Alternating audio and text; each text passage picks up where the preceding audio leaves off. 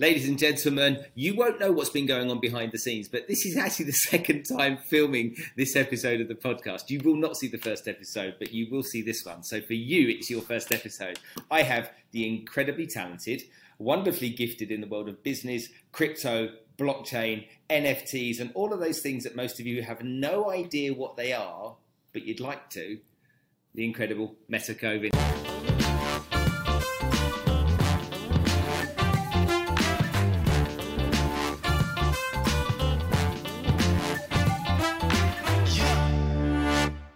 Nice to see you, buddy. Nice to meet you again, Spencer. it was it, a pleasure last time, but yeah. It seems to me that you've upgraded your surroundings. I mean, it, looks proper. Have you had makeup artists come in today and do your makeup as well as well as the lighting, or have you, have you just?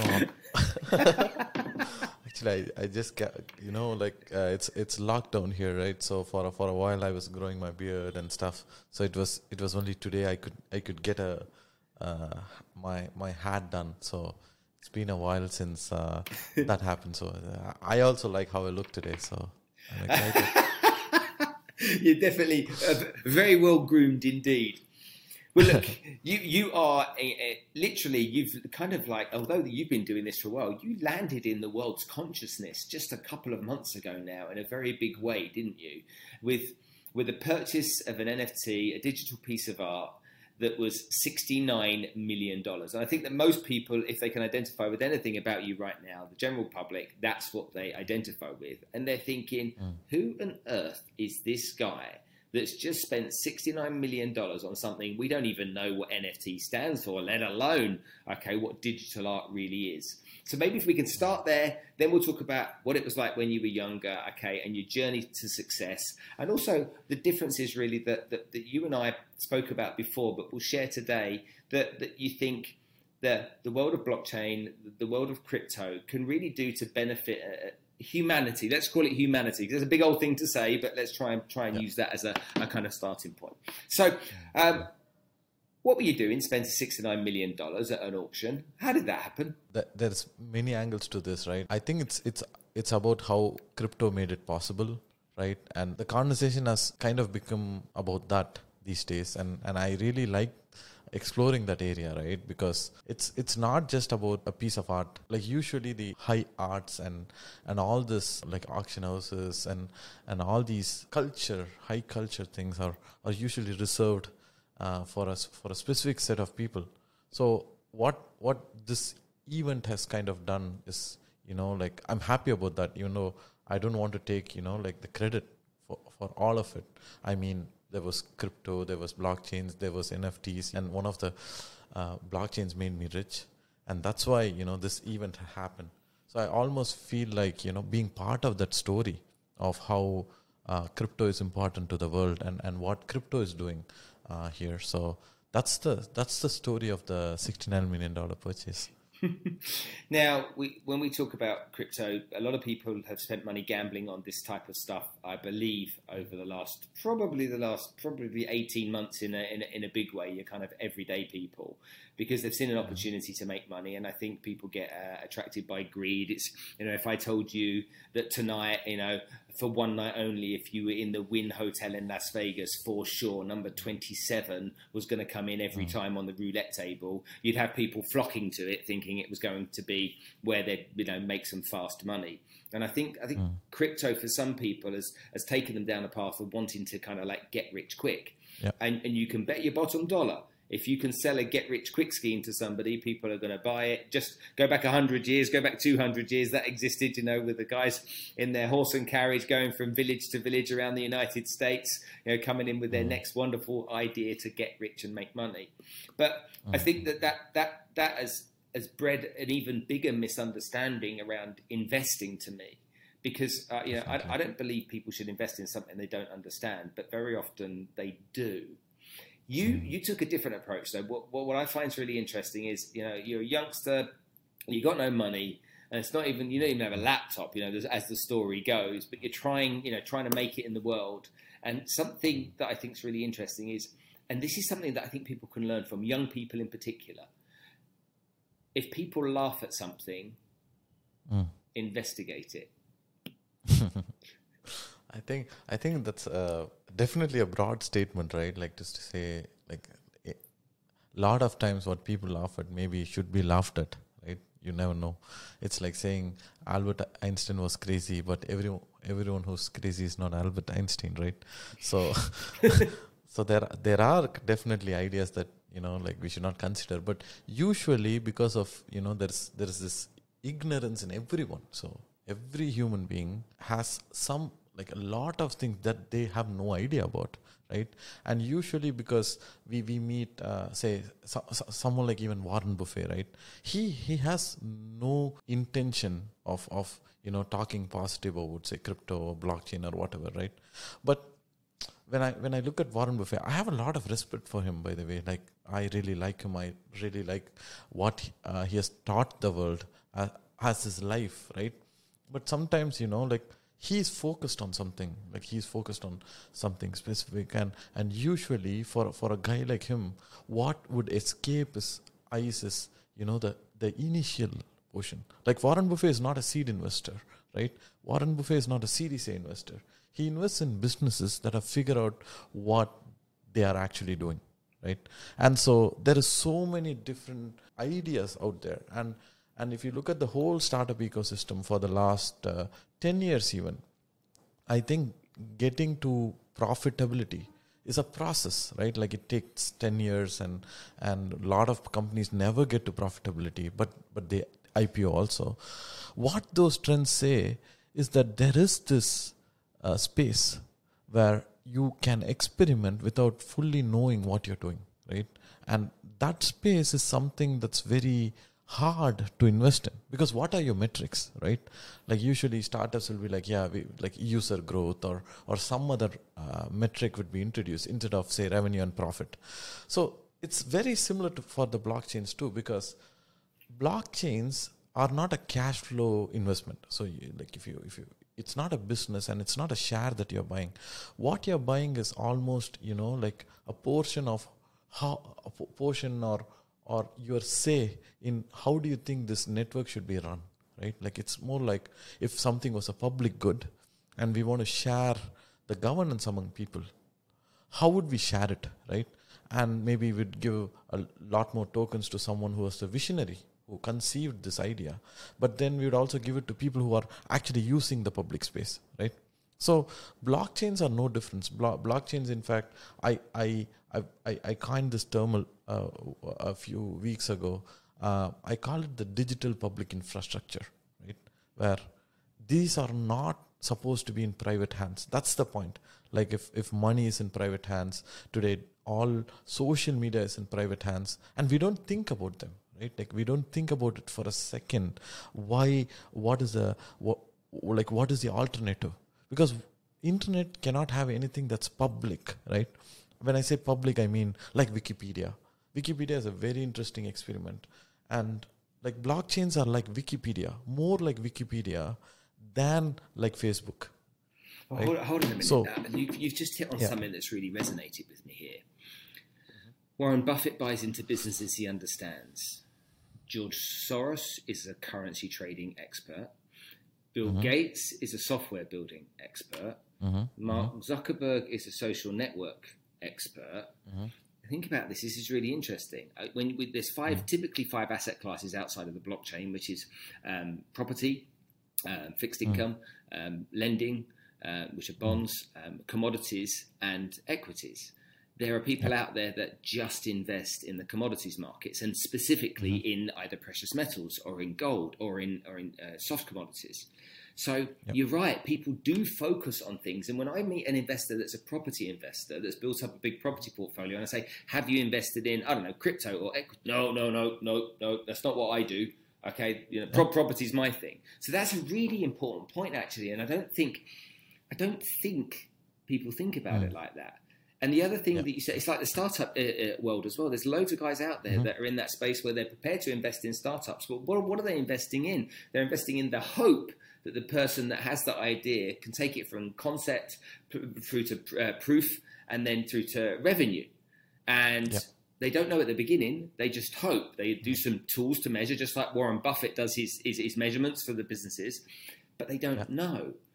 And I, that's that to me, honestly, that's a really important point that I don't think people think about because you've created this new asset class with the crypto and the blockchain world. It literally is a new, different asset class, and people are investing in it, hopefully with the hope that it's going to become something, but they're having to put their trust in it. But that's no different to putting your trust in a startup or any of the other things. Exactly, and that's and big to is, me. To me, that's big and the and the aspect to which you know the the other part of this where i was talking about the digital public infrastructure that's a large thing like if if wikipedia was a private company yeah how much what would be its valuation right like it's a it's something everyone would want it would be the envy of every private company even today it is yeah. right so to build something like that where so many people can contribute and no one actually owns like no one actually owning Wikipedia is why so many people are contributing to it actually. So because they ha- they think they have a say, right? And I'm I'm I'm part own. Like when I say ownership in the case of Wikipedia, it's not about like have receiving being able to receive cash flow, but in that case it'll be able to change Wikipedia in a way, right? And that's what we do with public goods. So if we take a park, we don't measure it in a financial term we we think about it in a social utility terms right and what's important there is how it is managed right and that is where you know blockchain tokens are coming in. So basically tokens blockchain tokens are interesting because they're almost like governance tokens for these systems. When i say systems public digital infrastructure right? So governance of them. It's it need not be the subject of everyone, but someone who's you know passionate about public infrastructure definitely would find it very interesting to work on blockchains, but you know also invest in it, also also you know contribute to it, etc. Just let's for the benefit of the listeners, let's explain how you started on your journey because I think it's an important one to to give some some um, narrative around. Um, you are a young kid you're not born from the silver spoon in your mouth. You don't have wealthy parents. You don't have uh, an easy step along the rungs of the ladder to become somebody. Where, mm. where, where did that curious mind come from? What was the name of that teacher? Who was that person that got you inquisitive? Because we all have someone, don't we, that kind of like switches something on somewhere that makes us curious about something. Definitely, I think there are there are a lot of things uh, which which which which inspired me when I was a kid. Um, definitely, like part of it is my mom because my mom was you know like always pushing me onto different stages. She'll be like, yeah, like I cannot sing. I'll be really bad, right? But she'll be like, yeah, go on stage. That's it. And and all she'll be like, just show up. It might work out or or something. So I had this idea, this curious idea that you know like we have to try stuff and and that is that is how I would know whether something is not for me, right? And the other part is I when I grew up, uh, the president of my country, uh, like India, was was APJ Abdul Kalam, mm-hmm. who's who was born in a fisherman family, and he he was he was he was also called the rocket man of India. So he's the guy who who devised the uh, like the rocket that carried the satellites from from India from a fisherman family from a from a Muslim fisherman family. I mean, a minority fisherman family. And if that is possible, and he became the president of the country, right? If that is possible, you know, like we we have to think big. Is what what I was so excited about, and and and the same person Abdul Kalam he had written like a bunch of books. Uh, I remember this one uh, which is called the Ignited Minds. I think every you know high schooler should should read that kind of a book. You know, it, it kind of you know puts you in, in the in the middle of the action. It says, you know, like the the future is on you, right? And what are you going to do about it? So that kind of had this, you know, like amateurish, naive, you know, like excitement that I can change the world. And that's how I started. So I wanted to, you know, I, I wanted to build stuff. I wanted to innovate on things. I wanted to uh, invent uh, things and and by by by saying those words i think what I m- meant was if innovations and inventions were possible in say a place like where i was born from you know that would become an economic tool a social tool where like the latest invention makes a lot of money right? Not not every like the second guy who th- has the same idea like like it's it's useless.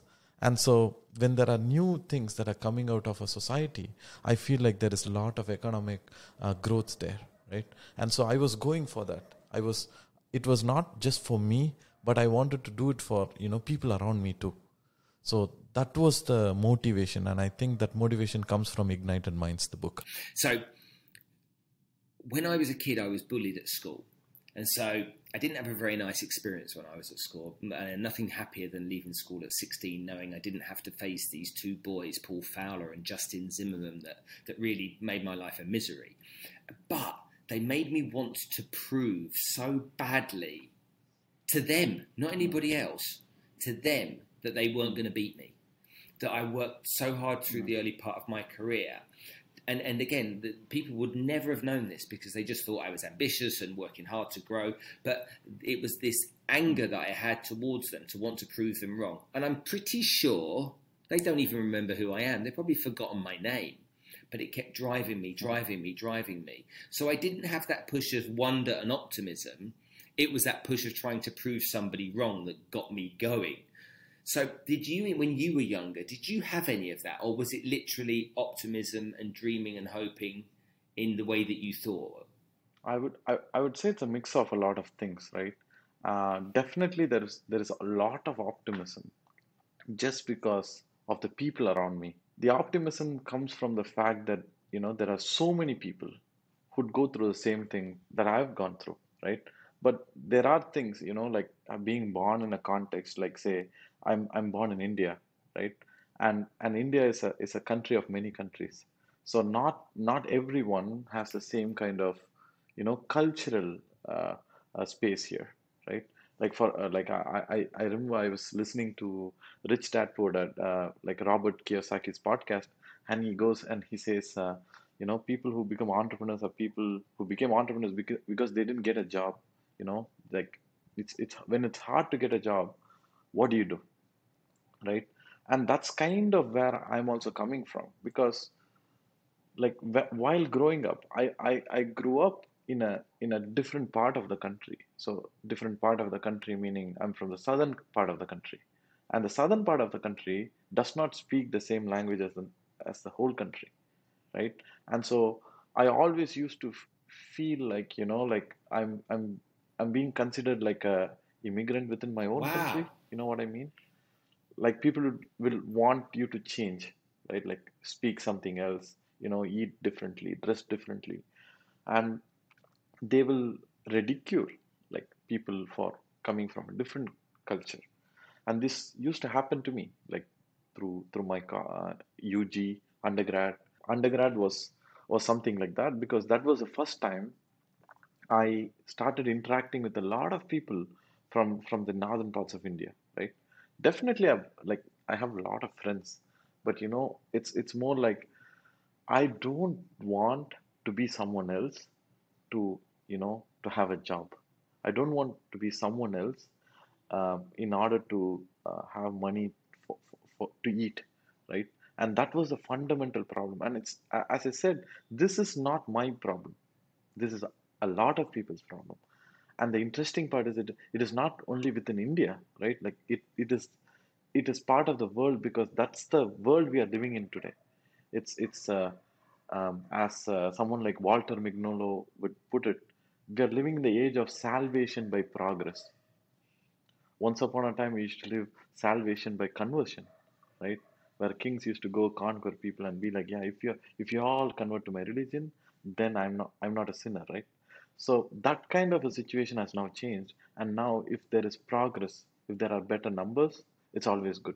But you know, numbers are are are human defined. Like we don't we measure things like we want to measure them, right? We don't we cannot measure everything.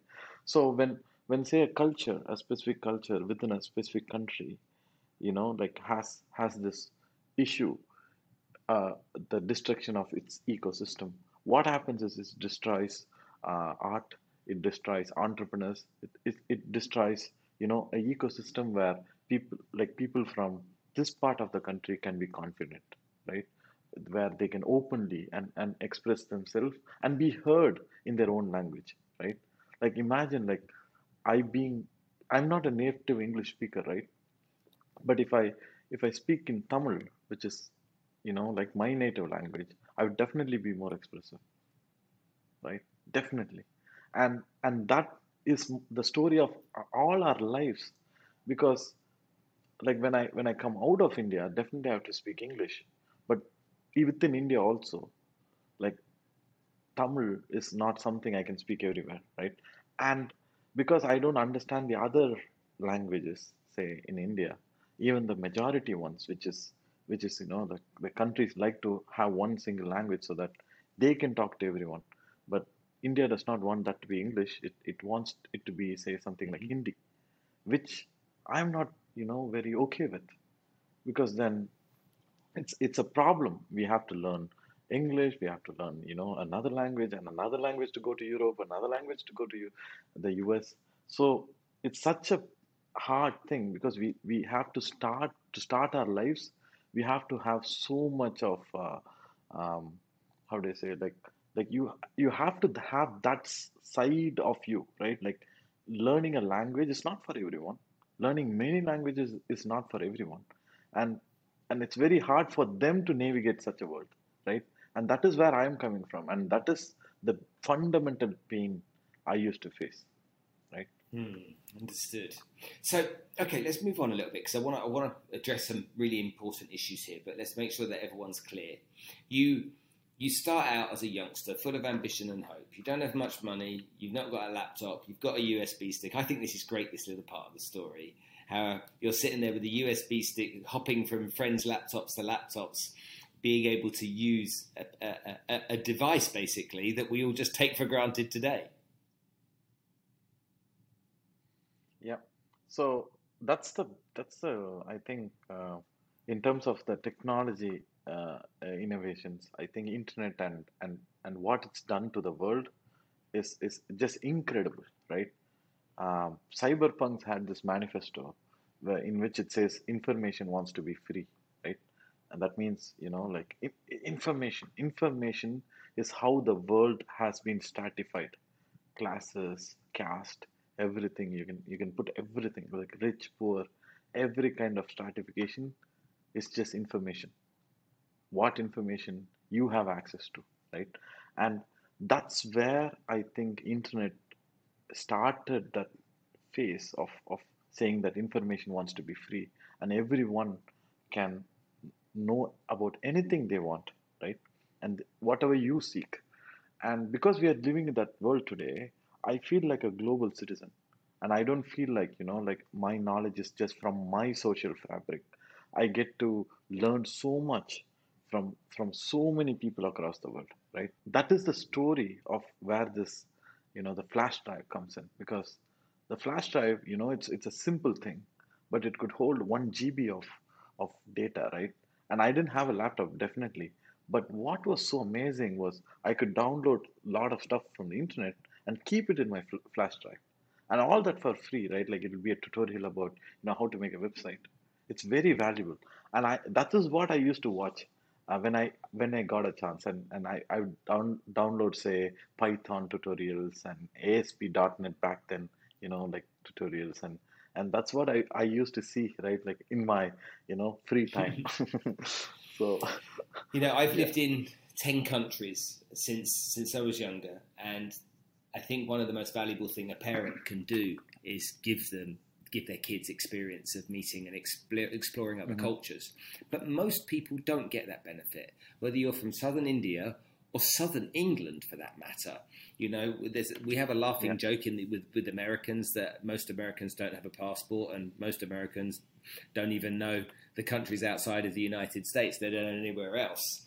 And, yeah and, and you know, yeah British people would argue that they're more cultured and they travel a little bit more, but that's because we come from a that's 'cause we come from a tiny island where it rains all the time. So maybe we get there. But most people don't get a chance to see the world. So seeing the world through information on the internet is is is the next best hmm thing. Do you think? Do you think? You, because you you studied in Dubai, you've obviously travelled to different countries doing what you do, Singapore, United States, etc. Do you think that really opened your eyes up even more to understanding the differences and the opportunities and the similarities. Yeah, yeah, that that's what. Like the the greatest part is to you know find how we are the same, right? Not not how we are different because that's mm-hmm. obvious, right? So so I think kind of traveling across the world opened up, uh, you know, on a meta way about you know understanding about people. Because I can I can connect with people very easily. Because I, I, I think we, we all come from our own perception and, and our own opportunities and our own uh, you know some kind of hierarchy right? So everyone has you know anyone has an issue right? It's almost like if you, if you go to a rich person be like yeah like I think your life will be great. And he will have 10 things to say right? Like why his life is not so great so so those things I think have this nature of telling you that wherever you go in this world, human beings are very similar, right? And so mm-hmm. ideas should always be global. But whatever you want to do, you know, like can can start local. But what we should know, the like what we should trust in us, is the fact that you know that you will always find an audience for what problem you are trying to solve somewhere else and that is more than enough. Because it's very hard or i would say it, is almost not authentic to solve problems that you you've not actually faced yourself right? Like and and you don't care about. And most of the entrepreneurs you know they'll they'll be like you know sit on a uh, sit in a, a table chair you know speak to their friends and be like yeah i want to do this. But there'll be no relationship between that problem and and them right? It'll just be a great mm-hmm. idea. They'll be like, yeah, if I do this, you know, I can have hundreds of millions of people using this. But do we care about those hundreds of millions of people? Is it is it some is it a problem that we also care about? So if we if you do think like that, then what happens is you will not work on everything that you know comes in front of you. You will completely throw away most of it and be like, yeah, I have a very little time and I want to spend my time working on something that I care about. And definitely, like, there'll be a commonality. And that's where I think great ideas come and, and great founders come from. You're absolutely right. There's a community out there of people that you know find the ticketing system at airlines because they travel a lot frustrating and a headache, and they want to try and improve that. And so I get exactly what you mean. If you feel the pain, you feel the problem, you you can feel the journey as well and how that journey can be fixed. But if you're just doing it just to make money, sometimes you you kind of lose the, the the ethos of it, don't you? Yeah, and and so, sometimes you, you you can just feel bored about it, right? Like the the the best you you case scenario is that you'd make money. And and that's not that's not good at all. The best case scenario should be you being able to spend time with the people you want to spend time with. And if you chase money you'll you'll ha- be spending time with all the bad people. And that's where you know life and work you know divides. And i i, I have know, i i never liked that life because it's not sustainable. After a few years you'll be like yeah i want to retire I want to not do this, you know, like give it to someone else or something. So st- yeah, like like really work on ideas that that you know like you care about. That's what I learned from traveling. You find that there's a lot of people out there that, that get to that point where they make enough money, whatever it is that they're doing, and then they realize that having that money doesn't bring any form of joy or satisfaction to them. In fact, it becomes it becomes a, a ball and chain around their ankles, and so putting yeah. it to, to good use on things that matter with a sense of purpose brings out so, so, much more benefit, doesn't it? And you see many people doing this. You know, you see these these billionaires. Okay, and while I'm talking to a billionaire, we know the other ones as well. You see these hmm. billionaires out there that want to, when they die, give whatever it is, 85 percent or a large percentage of their their wealth to good causes. Um, yeah. But if you if you understand the causes they care to support, they're the ones that they often feel the most about they've spent they've spent time with the children with HIV in Botswana, or they've spent time dealing with uh, you know the, the animal cruelty in Peru, or whatever it may be, and it, they're compelled then to want to get involved and help that. Just to, just in the same way that mm. there's a lot of people out there that never got a chance in life that had to really claw their way up, and they want young people to have a better opportunity to get become educated and grow. And so when you see these kind of things, there's a, there's there's some value in it, but um, yeah, I think that that when I look at someone like you, you know, for everyone listening that knows who you are, it's like you're a billionaire, man. That's just nuts when you think about it. A billionaire, but the, there isn't anything billionaire about you, though, is there?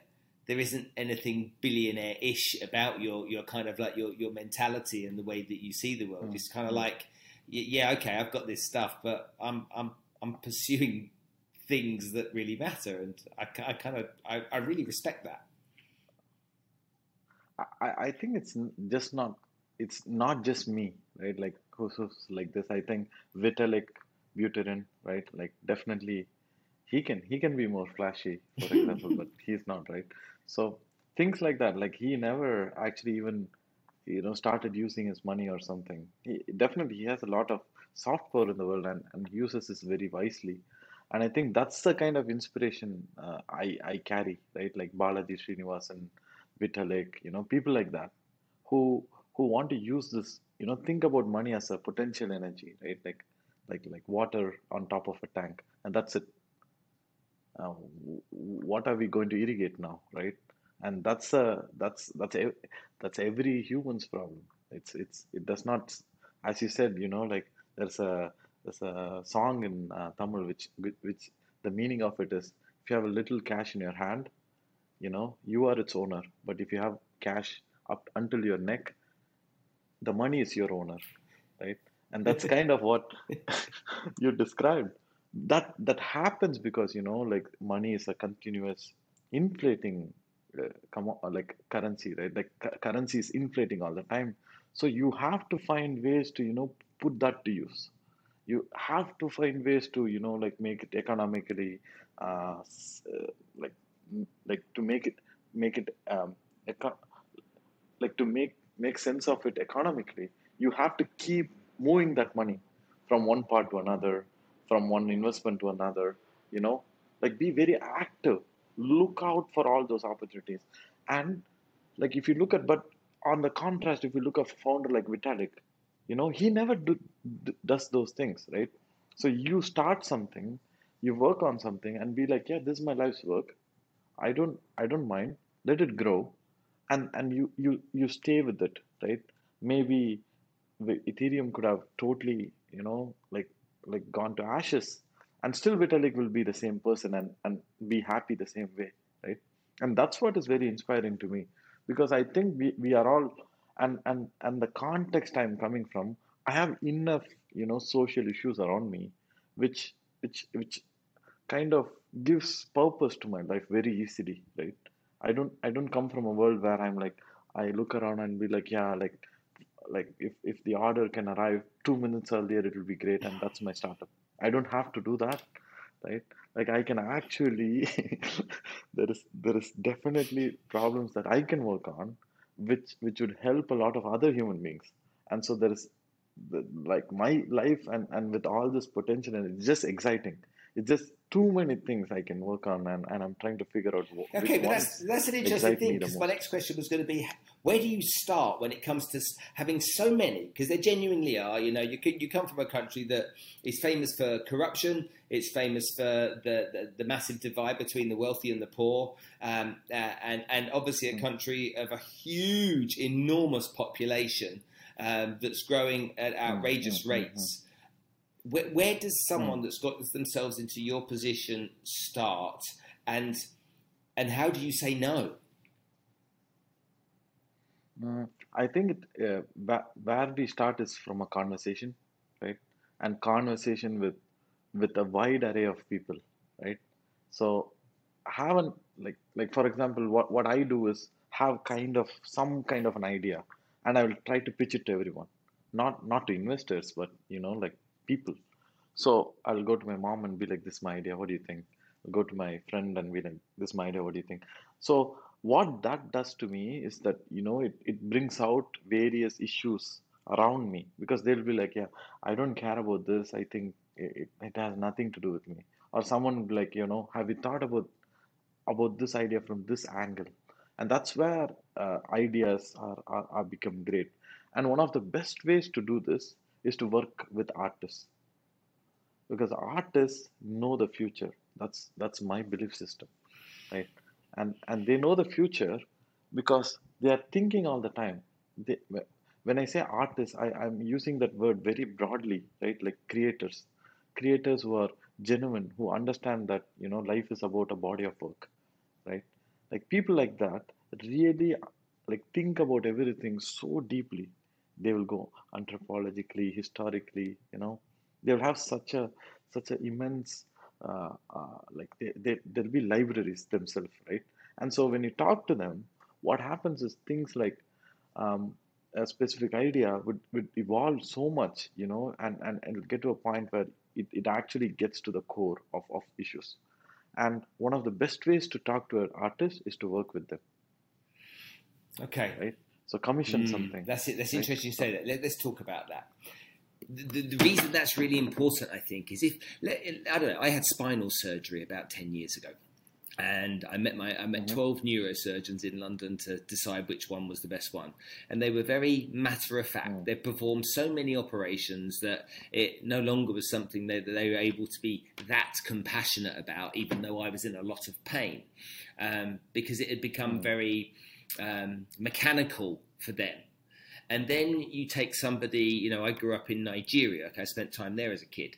And mm. in Nigeria, we have extreme poverty, uh, and people become hardened to the poverty. So, you know, if, if a foreigner came into Nigeria and had never seen it before, they'd be like, oh my goodness me, we have to help. We have to do something. We've got to, you know, let, us try. But when you've lived yeah. in it, you just, you know, you become not oblivious, but you just become desensitized, don't you?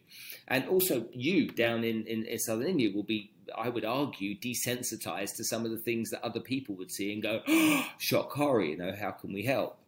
So, thinking about artists the way that you do, and thinking that they're going to look at situations differently to you, and they're going to, you know, it's really, I've never even thought about it, so it's very smart that you do. T- tell me more about mm-hmm. how how you went about working with an artist, how you commissioned them. Give me an example of something that you did. So um, any any project we I, will give an abstract idea because I don't want to uh, give out you know some of things I'm working on right now. Which, which why not? I want a scoop. Give me a scoop. because I need the permission of the artist also. But the thing is, you know, like working with an artist, uh, the process is so interesting. Um, so you know, you you you'd have a call like this. You'd start somewhere, and um, what if you commission someone you know it's like you know i i give mm-hmm. someone money and i'm like you know can you can you do something for me? And what will be the next question from them? They'll be like what do you want me to do? Right? And that's it. That's the that's that that's the discussion. Because you can just say you know i want something that that i want to hang in the hang here and that's this function and uh, yeah you can do anything you want right but when you get involved in it when I say involved, you can you can talk to the artist, you know, about your life and where you are coming from, and their life and where they are coming from, right? And then you find the point of the commonality, the same commonality that you know we, we touched upon, and that is where the magic is, and that is where you know the the special piece of artist. It's special. It's special for you and him. And and and that will give you a lot of answers about yourself you know. It's almost like therapeutic. It's it's going through it's uh, like therapy sessions. But you know you're talking to someone uh, who's who's not literally talking to you because you paid him money. It, it's it's it's something else it's like, right? like it's it's, it's very like different. connected and you get each other and the moment then you get each other yep. it's almost like you get on the same wavelength as each other and then yep. and then yep. they're going forward there's this subconscious alignment, isn't there? Yeah, yeah, yeah. And and that's what is so wonderful because when it reflects in the piece, what happens is you from being the person who commissioned something become part of the conversation and you become also you also become the artist right and it's such a nice you know like what's so wonderful is artists are like that too. Artists love to allow people to be part of their creation. They would they would love for you to take a you know take take it um, like describe it you know like like craft it you the way you want. But we are not we, we, we have come this far where this commissioning of art has become only for the few right and and it's not a common thing in the society and i think it's it'll be really interesting for example you have something behind you right and i'm sure you bought it i don't know I'm in I'm in Paris in a hotel. So this is this is okay what's on the So- here. Okay, okay, cool. But but imagine that Mhm. piece, right? Like if this was your home and that was the piece and you had just bought like you had gotten it somewhere. Instead of that, if you could, you know, say this is the canvas and ask someone, you know, like to do something for you through by having a discussion, it would be so special. Mm. And and it- it'll be so nice for all of us. So, so that's the I think that's kind of the generic secret I found about the world today where I feel like, you know, to navigate the world, I'll just go, if I have an issue, a problem, like, you know, I cannot solve, I'll go to an artist and be like, yeah, let's work together. And the subject will be my problem, right? That that's very special. So ha- have you had conversations with anybody else that shares that view or, or came to you with that kind of concept themselves before? Mm, I I have a feeling that, you know, um, like I've been lucky because I I come from a place where, you know, like when an artist wants to work with me, suddenly they feel like I'm a different, uh, I'm I'm I'm not the um, regular clientele, right? So I'm not the clients they work with usually. So they have so much to ask me, eh, like in terms of where I'm from, but you know, also crypto. So even the climate change question would would come from the artist directly to me, and they'll be like, you know, like I heard that making an NFT is bad to the environment. What do you think about that? And and those kind of questions are, are something I bring to the uh, answers are something I bring to the table. So definitely there is this special uh, like conversations that that I'm able to have with artists, but I don't think it's it's exclusive to me, and it's it's not about the crypto or anything, right? Like anyone will have that kind of specific domain knowledge that they hold, which which could be very interesting to another human being. And I think that's where you know you can bring something to the table, they bring something to the table, and that's what makes conversations interesting. Are you religious? Uh, Are you no, no, spirit? no, Are you definitely spiritual? Uh, I, I, I'm, I'm rational, but I do uh, understand why irrationality is important. Do you dream? Uh, definitely. And, and are your dreams vivid and do they stay with you or do you lose them as soon as you wake up? Uh, like there are, yeah, there there are different Hmm. kinds, right? Like I, I go through a, like dreams that are very vivid also. Yeah. And But I've not practiced dreaming. Like it's not, I've not journaled them or anything. It's some some some dreams just you know like stay, and and most dreams are and do you med- you meditate, yeah? Definitely. And I how much time do you yeah. spend meditating every day, week? I try to do 15 minutes every day, but you know, I'm sometimes I'm not regular. Okay, but but pretty regular at getting 15 minutes worth of meditation in a day. Yeah, yeah. I think that makes a lot of difference. Does it make a difference to your balance throughout, throughout the day? Is that where it gives you? Is that what gives you, or does it does it help you with your goals and ambitions? Actually, it it uh, reveals a very simple secret, and I think remembering that secret every day is what uh, is important. The the secret is that you know, like they talk when when you meditate, they talk talk about breathing, right? So sometimes you can be aware of your breath and your breathing, but it does not mean when you're unaware or unconscious of, of your breath, you're not breathing, right? So something is happening always. You look at it or not, and that's the secret. So this meditation, what it does to me is, you know, kind of you know, puts everything. We like, yeah, if something is going bad, I don't get angry because it's like, you know, like you cannot ask the tree to grow in a day. hmm Let it grow, right? That kind of a feeling is what meditation brings to you, and I like it. Interesting. If we to look towards the future, and you know, how old are you? 33. 33. Man, I'm old enough to be your dad. Okay, so, so happy birthday for a couple of days ago. So you're 33. Now, when we look towards the future, we uh, we're going into this. Who knows what after the coronavirus and COVID? What's going to come? We see inflation going up quite dramatically in some parts of the world. We see uh, countries printing money. We see um, there being jobs that were lost 12 months ago. Some jobs come back. We've seen some expansion in markets because of that change, that evolution. We've seen bosses of banks like JP Morgan and Morgan Stanley saying we have to get people back to work.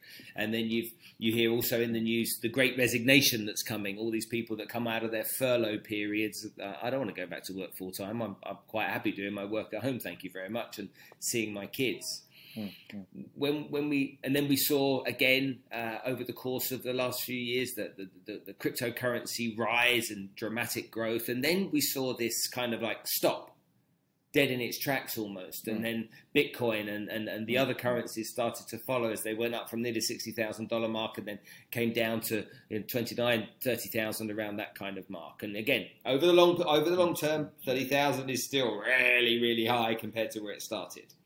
But for a lot of people, they, they can't see that. A lot of people can only see, okay, hold on a minute, this has dropped. So what's happening? What's the future going to be? Should I buy more cryptocurrency? Should I just sit and hold what I've got? Should I sell cryptocurrency? Should I should I actually not buy any more cryptocurrency and focus on getting uh, NFTs instead? Should, should should that be my path towards the future? And whilst I don't want you to give predictions like you know some financial analyst or anything, okay, and, and I wouldn't I wouldn't dream of asking you that give us a broader picture of where where the blockchain is moving and how crypto is going to impact us even more positively and more penetratively in the future. We saw Sotheby's recently accepting it, didn't we? And so that that for me, you spoke right at the beginning of our conversation about these kind of old establishments. You know, uh, you you buying something at an auction through these old establishments. That was a, a bit bit weird. But now we're seeing Sotheby's saying we're going to take we're going to take Bitcoin as uh, form of payment. And Sotheby's is kind of, if it's not the oldest, it's one of the oldest auction houses out there, isn't it? Yeah, yeah. That's what is wonderful. I think uh, uh, we are, we are we are fighting the like it's it's it's for the movement, right? Like crypto in a way is is a system. It's a it's not a just a technology. It's a it's actually it proposes a systemic change in how we deal with assets, how what what privacy means to people, right? And and and owning some owning a part of a public infrastructure, right? Like Bitcoin is a public infrastructure project, and and owning a Bitcoin is owning a little bit of a public infrastructure project, which is very new to the internet, very very new, right? So if you look at if you want to look at blockchains for investing, right? Definitely, I would I would divide that conversation into crypto and NFTs very separately, right? So so NFTs, I can I can talk about it, you know, like in, in three four ways. But crypto, I'll, I'll, do it quickly. Crypto, basically, these blockchains that you see, uh, which are trading, you know, like and and reach your ears, they are they are all you know trending for a reason. You know, they're in the news for a reason, etc. But what's important is to you know identify these uh, cryptocurrencies as systems and understand what they're doing in this world. So if you take Bitcoin, it did something very specific, uncensorable money, right? Like unreversible money with no governance. So no one can govern Bitcoin. So that means that nothing can change. And that's their governance system, right? Like no changes is also a governance policy, right? And so that's Bitcoin. So would you like it, right? And if a lot of people like it and, and a co- community of people like it, and and they like it for the reason that it's not a great idea, but it's also very well executed. Meaning, uh, if you're thinking about a public infrastructure project, you cannot own 50% of it. You cannot own 80% of it, right? Like wealth cannot then be concentrated. So systems, blockchain systems after Bitcoin, because Bitcoin was proof of work, there was also proof of stake coins, which are more environmentally, you know, friendly. But definitely Bitcoiners will criticize the proof of stake systems as not that secure, right? But again, it's a mm-hmm. compromise. Like, are you a person who thinks, you know, I don't, I don't want to be part of a system that that pollutes? Then you'd be like, yeah, if, if Bitcoin has nodes that are using so much energy and, and non-renewable energy, I want to move to a system which agrees with my values. And and climate change could be one value, but you know, there could be so many values. You could be like, how is the wealth in this system distributed? That would be a good question. Who's leading this? What is his intention? What does he want to do? So if you look at a blockchain, definitely you can go on YouTube and be like, who's the founder of this project? And you should listen to him because everyone is on the internet now, right? Like obviously, all these founders of other blockchains that are not Bitcoin either came from Bitcoin or some other system that came after. So every blockchain uh, founder, including me, I was part of other systems, right? Like, and, and that's how I'm here. So you have a history of what the leaders believe in. And, and do you also trust the leader? Do you also, you know, like definitely we talk about blockchain as a decentralized system, but you do need a leader to, to, you know, sail it for a while when like the first few years, maybe first four or five years, you need someone like Vitalik for Ethereum, right? And if you look at Vitalik, you will understand why Ethereum is successful. And in the same way, if you look at Gavin Wood, who's also a co-founder of Ethereum, but he went on to found Polkadot, you might understand why Polkadot would be interesting. So that's where I think you should look at crypto as systems and, and people. I, I'm not even talking about founders, right? I'm, I'm using the word leaders because they are they have specific set of values. And that is what i think you should should try to get to. And if you get there i think you you, you can take a little bit of your money and be like yeah if i believe that if this system is in the world the world will be better. So i'm going to i'm going to support it. And that support would would could become uh, your uh, you, your treasure and that's the that's the whole idea. So if we do it any other way i think it's very hard to hard to invest in crypto. It's it requires a lot of research. That's that's a basic way to put it right? But nfts are are very different and and even more interesting for someone like me. Because what nft allows you to do is to create something on the internet right? The, is to create something for the human consciousness which would exist here forever right? And coming from a culture which is this is where i think your initial question of you know what makes you angry also ties in because nfts are are liberating to me. Because if if say a dominating culture wants to destroy a specific culture it's so easy in the non-crypto world. You know they can you know they can censor books burn books um, you know like like wipe out languages out of existence and all through the economic engine right? So so nfts what they do is it allows you to take something and you know just put it online permanently time stamped right? So there is there is this evidence of authenticity. There is this this evidence that this culture produced this right? And there is this evidence of of this knowledge having existed. So nfts would be really interesting if say imagine there's a book that teaches you the old ways of, of a martial like uh, martial art right? And there is this exact book and this one single book and it was created by the guy who actually came up with the martial like with that idea right? And he wrote that book and if that's an nft imagine that's going to be on the internet and 100 years from now a kid is going to search you know for this specific nft and read it because by then either that book is not existing right? Or that book could be that book could definitely be on amazon. I'm not denying that. But that book being a physical copy is very hard because you know physical copies go out of fashion. So that that kind of uh, longevity is what excites me about NFTs. Uh, there are institutions which document history, they document artists' life, and, and they document so much, so, so many cultural aspects. I think all those things are very valuable NFTs. Should should should um, And- should my podcast be an NFT? Um, it's a very good question. You're, there are two kinds, right? So NFT can be a collectible, which means that you know you you make it special in that moment, right? For some reason.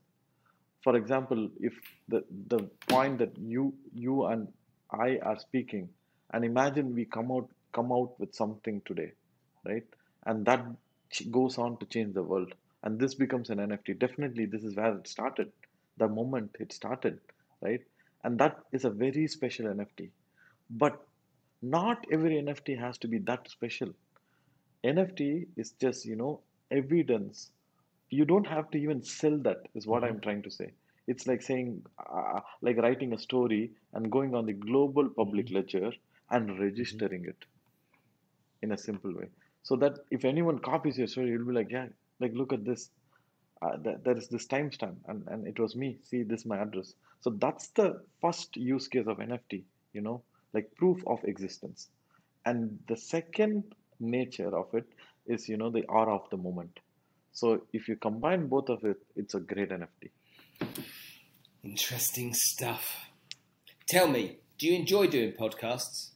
Uh, I think it uh, each it depends on the host. Definitely depends How on the host.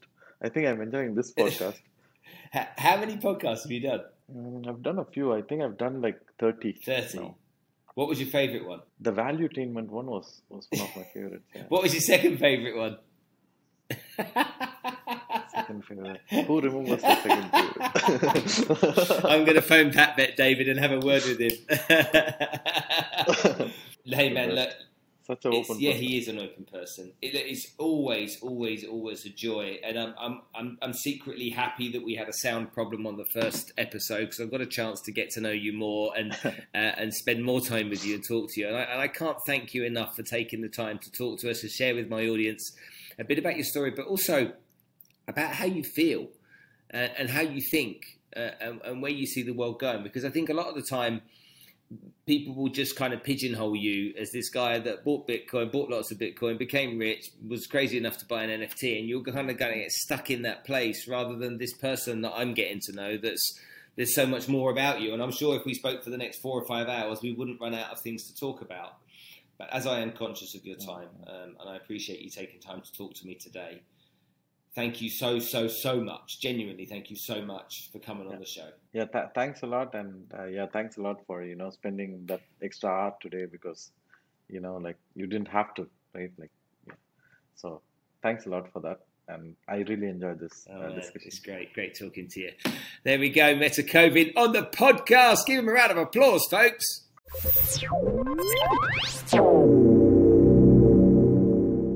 If you enjoyed this episode of the podcast, then please, if you're on iTunes right now, leave me a five star rating. Go on, it won't take a moment.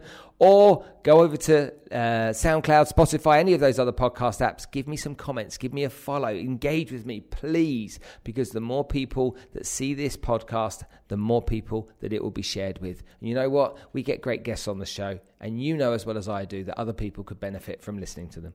So it's always important to mention people that you partner with, and partners for the podcast are Najahi Events and Najahi Tribe. Now, Najahi sounds like an unusual word, and it is, but it's Arabic for my success. And Najahi have brought some of the world leading public speakers, motivational speakers, inspirational leaders across to Dubai over the course of the years, and Abu Dhabi, mind you.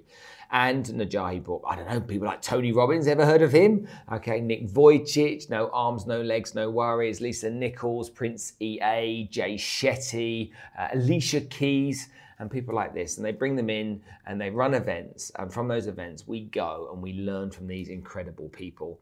On top of that, they launched the Najahi Tribe recently, where they have a collective of the world's greatest trainers that literally you can join, become a member of, take advantage of a training from all of these different people, like real experts in their field. I've got a sneaky suspicion I might be one of them as well. But anyway, hopefully you will go and check them out for me because you enjoy these episodes of the podcast. And remember, it's always team effort and I can't do it without the support of these people. So go check out Najahi Events, N A J A H I events.com. I'll see you soon.